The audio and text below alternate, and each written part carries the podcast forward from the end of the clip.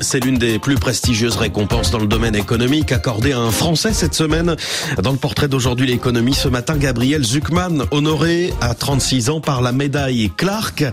L'association américaine d'économie qui la décerne a notamment salué son travail sur la montée des inégalités et l'importance de l'évasion fiscale. Bonjour Anne Verdaguet. Bonjour Julien, bonjour à tous. L'économiste français installé aux États-Unis depuis quelques années a contribué à attirer l'attention sur la thématique de la justice fiscale. Eh oui, Gabriel Zuckman s'est intéressé à la distribution des richesses dès sa thèse de doctorat, qui a été dirigée par un autre économiste très en pointe sur ces questions, Thomas Piketty.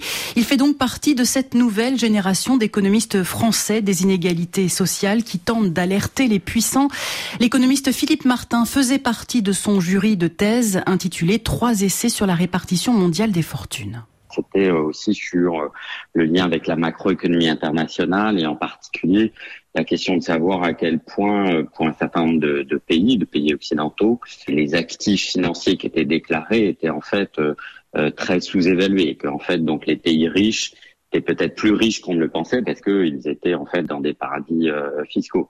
Donc voilà, après euh, ce type de travaux, Gabriel Zuckman a été euh, un des premiers, avec, alors avec d'autres, et en particulier d'autres économistes euh, français, à quantifier, à essayer de quantifier quelque chose qui est extrêmement difficile à quantifier, qui est justement cette question de l'évasion fiscale et des paradis fiscaux, et, donc à quel point, en effet, ce problème qui n'avait pas été quantifié jusque-là est, quelque chose d'important. L'économiste Philippe Martin du Cercle des économistes. En 2017, son livre La richesse cachée des nations est un best-seller. Oui, Gabriel Zuckman y explique que 8% de la richesse mondiale est détenue dans des paradis fiscaux grâce à sa connaissance du sujet.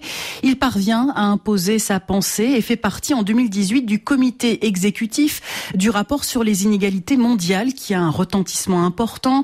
La même année, le Cercle des économistes et le journal Le Monde lui attribuent le prix du meilleur jeune économiste de France. Aurore Laluc, députée européenne et membre du mouvement citoyen Place Publique, est à l'initiative d'une pétition pour la taxation des ultra-riches en collaboration avec Gabriel Zuckman. C'était un signal tout à fait positif euh, de se dire qu'enfin on allait pouvoir réaborder les questions fiscales de manière dépassionnée, de manière sérieuse et de manière rationnelle pour pouvoir après en discuter de manière politique en fait. Travailler sur les questions fiscales, c'est quelque chose qui n'est pas euh, sexy d'un point de vue politique, parce que pendant des années, on a fait croire que euh, l'impôt et la taxe, c'était le mal. C'est quelque chose d'aride, hein, euh, la, fiscalité. C'est ça qui est intéressant, je trouve, dans les travaux de Gabriel. C'est ça qui est extrêmement aidant. C'est que il va vous parler des questions fiscales, même s'il il a, un, il a un avis sur le sujet, mais il va les traiter de manière tout à fait factuelle et au-delà des éléments de langage habituels qu'on entend finalement depuis la révolution néolibérale, qui sont euh, trop d'impôts, tu l'impôt, euh, il y a trop d'impôts, euh, les riches vont partir si on les taxe, etc., etc.